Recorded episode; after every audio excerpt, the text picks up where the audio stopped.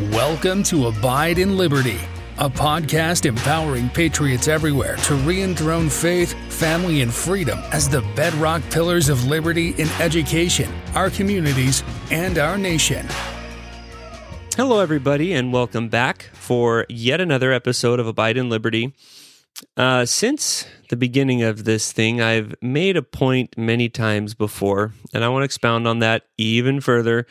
And that point is that we all have to be willing to find out what God wants of us and then be willing to jump in and do it. But I want to talk about um, a feeling that I think a lot of us probably have, and I think it's probably a valid feeling, um, but one that we do need to work on overcoming. And that feeling is that when we maybe feel a prompting in a certain direction, or we're given an assignment, or we're asked to do something that is well outside of our comfort zone and what we feel our skill set is, it's easy to respond that, look, I, I would, but that's just not me, right? I'm just not artistic enough. I'm just not very organized. I'm no good at math. I don't have a whole lot of patience when it comes to children. I'm not a natural teacher. I'm not fill in the blank, right? We all have those things that we are a little bit insecure about, things that make us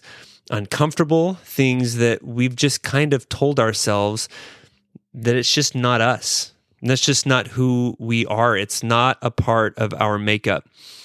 And my message in this podcast, and I'm going to spend some time developing this, is don't place limits on yourself. You and me and all of us are literally gods in embryo and learning everything about everything and being really good at all of it is in our future if we stay the course of discipleship and of faith in God and obedience to his commandments. Don't run from the challenging things. Don't run from the things that force us to to dabble in our weaknesses or um, spend time where we're uncomfortable. We need to lean into it.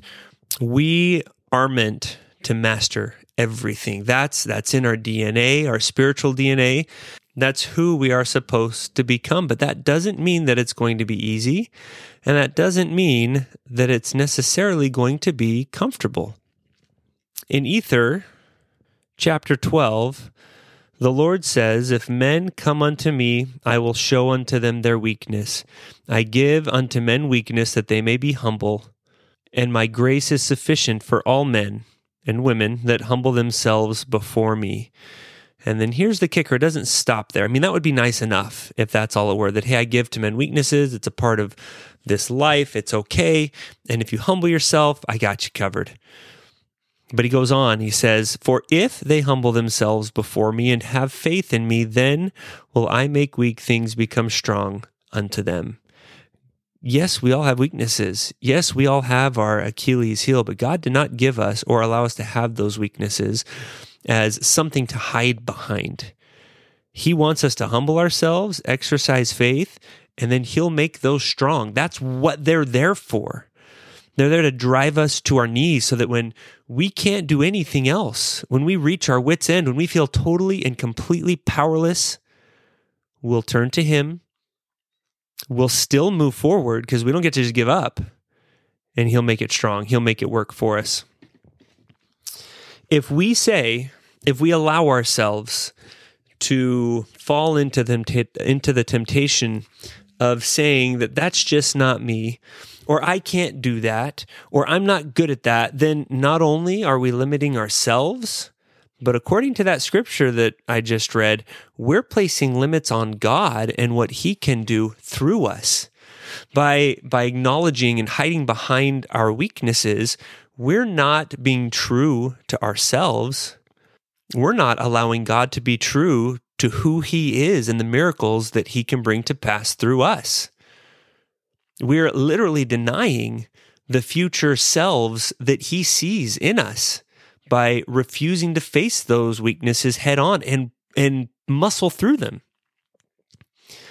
You know, thank goodness that uh, Heavenly Father was able to talk a little bit of sense into Moses and Enoch when each of them expressed their own feelings of inadequacy and their own feelings of weakness, especially when it comes to public speaking. I mean, Moses was supposed to go present himself in in the royal courts of Egypt and somehow be eloquent enough to persuade the Pharaoh to to give up his Israelite slaves.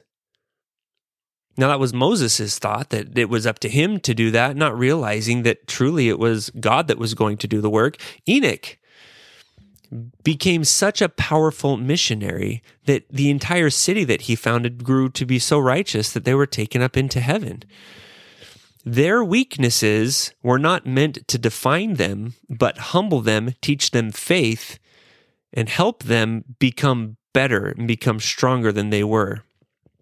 You know, once upon a time in this country, in the United States of America, we we knew this. We knew these Bible stories. We knew what it meant to face hardship, what it meant to overcome challenges and overcome weakness. I mean, we wouldn't have dreamt of going up against the greatest military might since the dawn of time if we hadn't.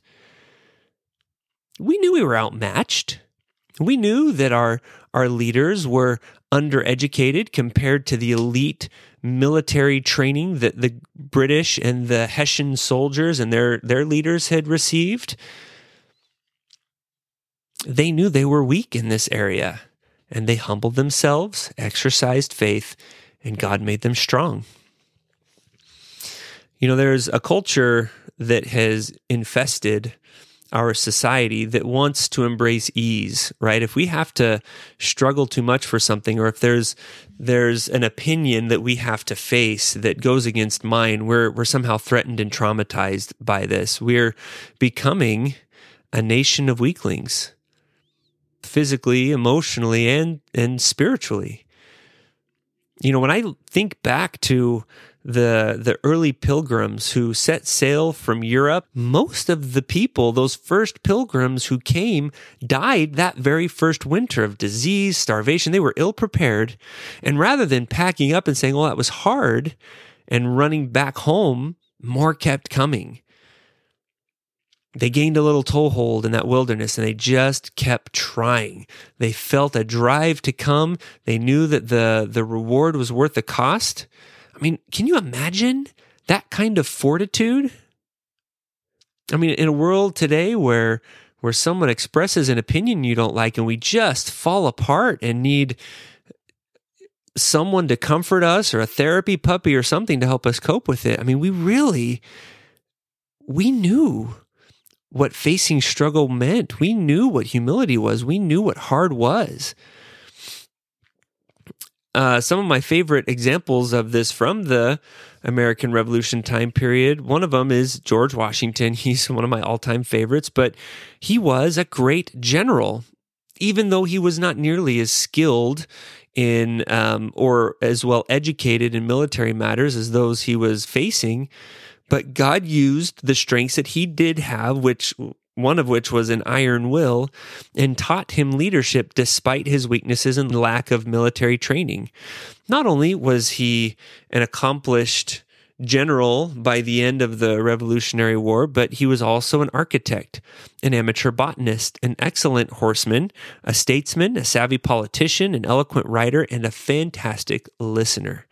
These are people that I'm going to go over here in the next for the next couple of minutes that were multifaceted. This is the other thing that I kind of want to point out. We, along with this idea that if we're not as good at something as someone else or a particular um, skill or talent or subject in school doesn't come as easily to us as it might to someone else that that's a reason to shy away from it and not not not challenge that we also tend to to fall prey to the idea that we're kind of one-sided, right? And I feel like you see this a lot in movies that take place during high school. You've got the jocks and the nerds and you've got these little compartments of this is just who I am.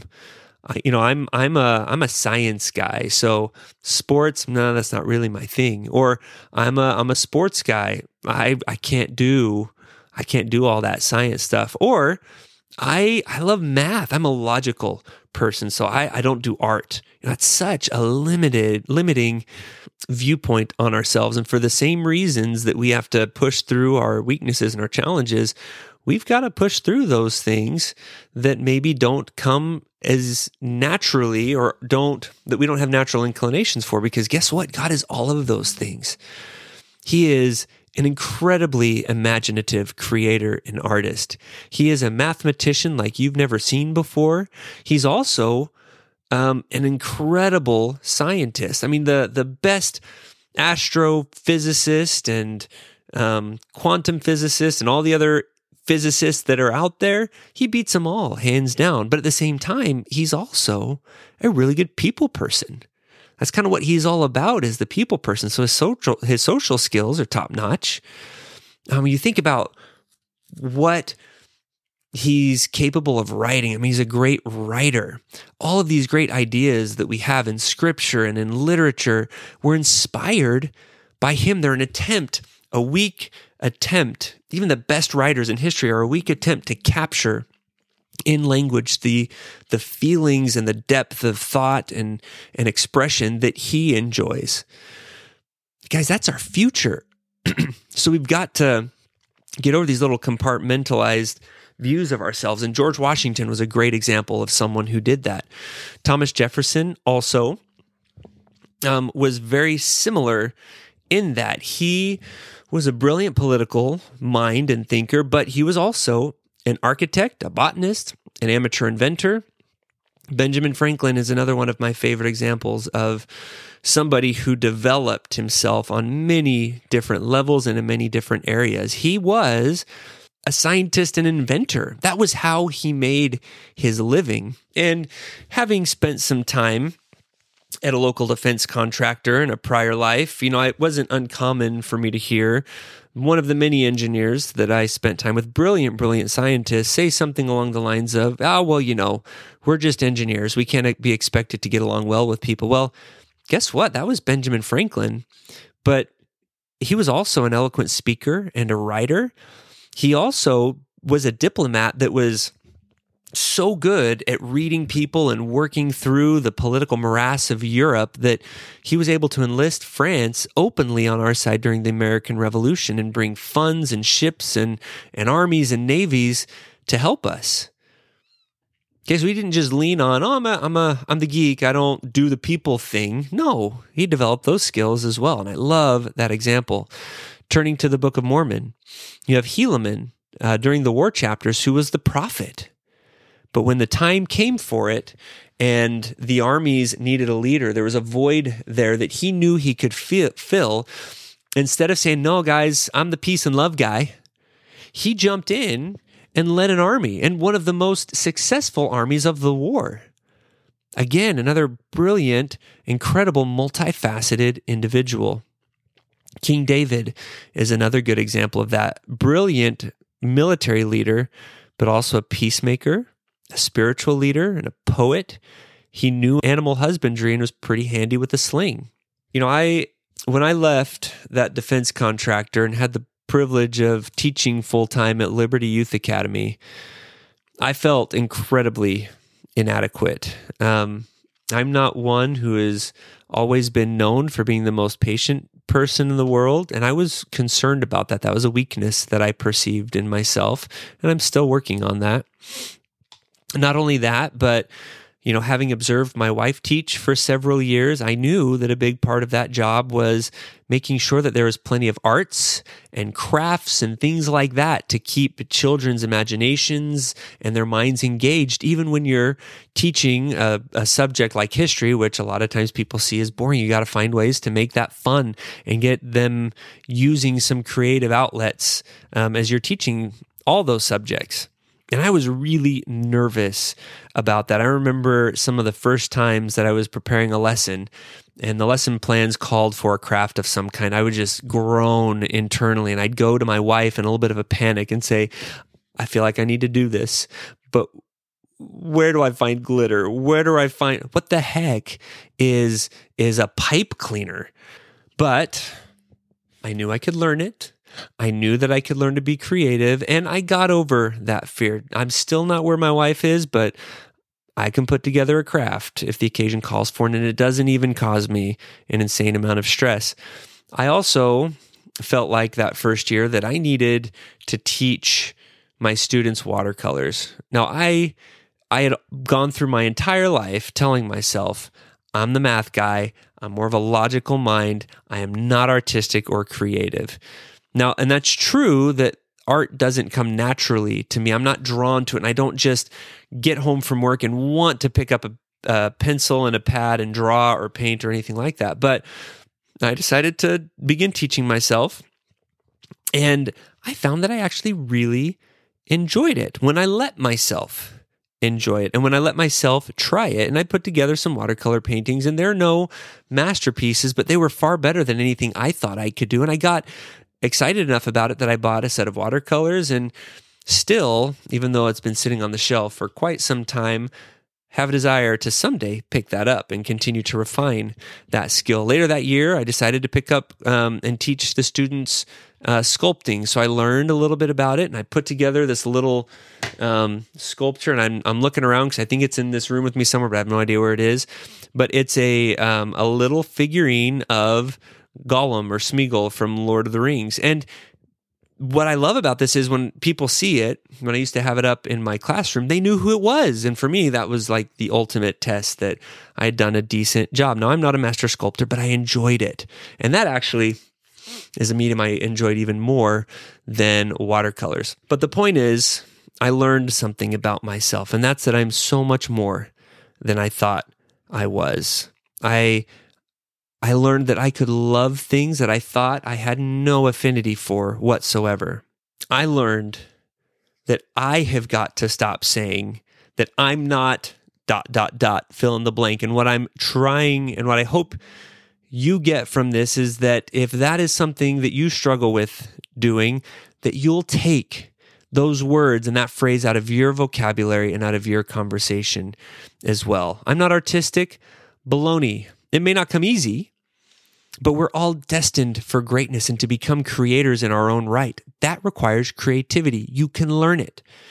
It also requires mathematics and science. So if you're not a fan of geometry or trigonometry, guess what?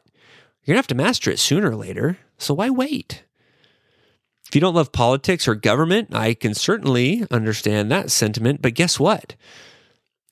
Learning how to govern and learning how to do it righteously is a part of becoming like the King of King and Lord of Lords. We need to learn to govern righteously.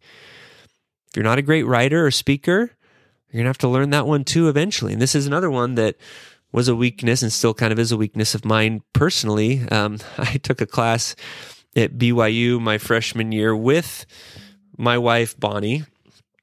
Um, and our teacher, our professor, had us write our first essay, and then she's going to sit down with us and share with us what we needed to work on that semester in order to be fully prepared to enter the world of college writing.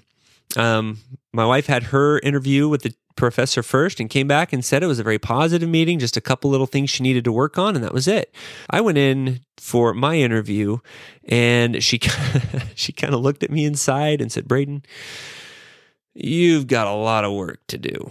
And she proceeded to just tear my paper apart and show me every way that I was a terrible writer. And looking back on it, she was right.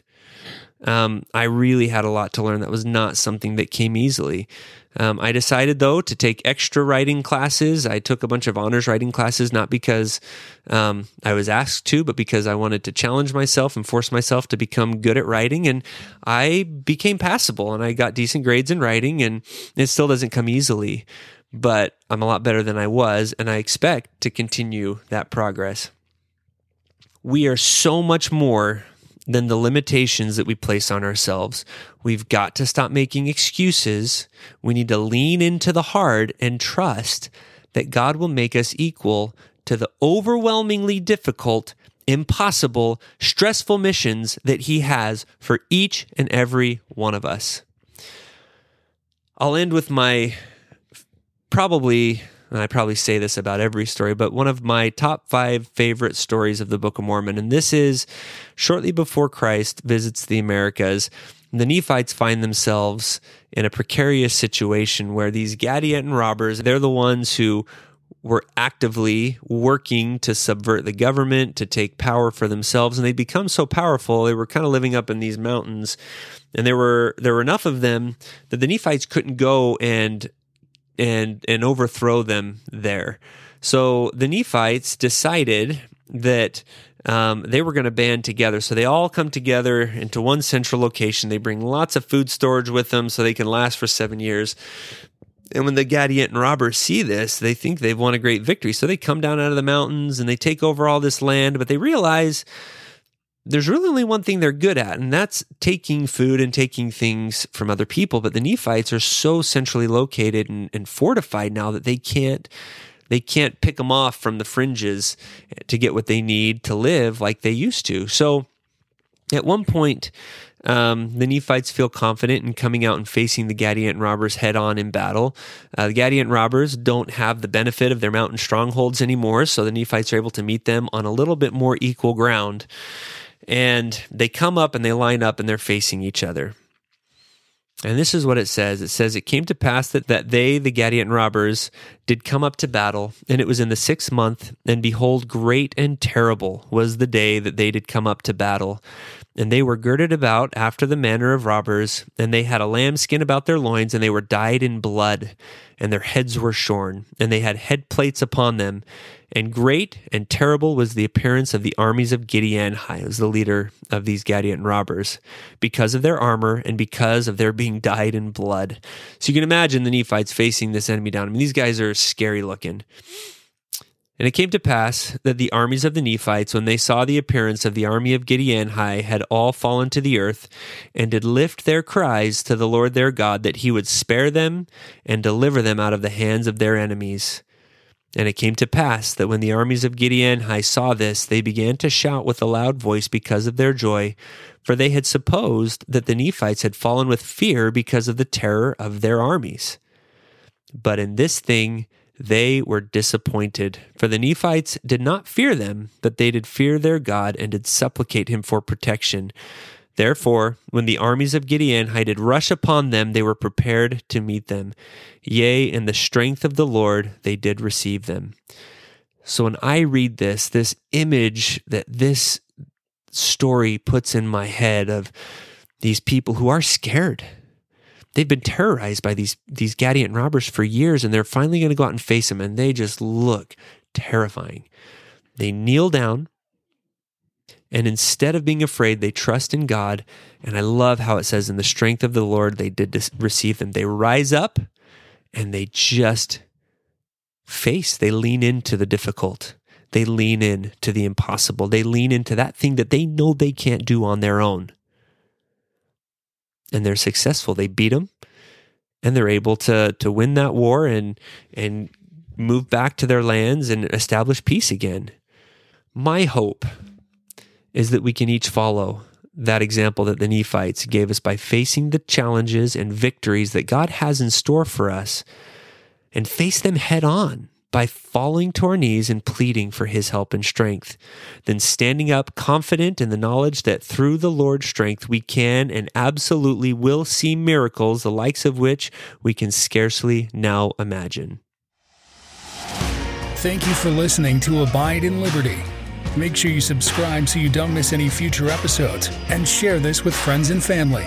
In the meantime, keep up with the show online at abideinliberty.com. Also, if you'd like to help our K 12 bless and educate more families, contact us by visiting libertyyouthacademy.org. Until next time, be on the alert, stand firm in the faith, and be strong.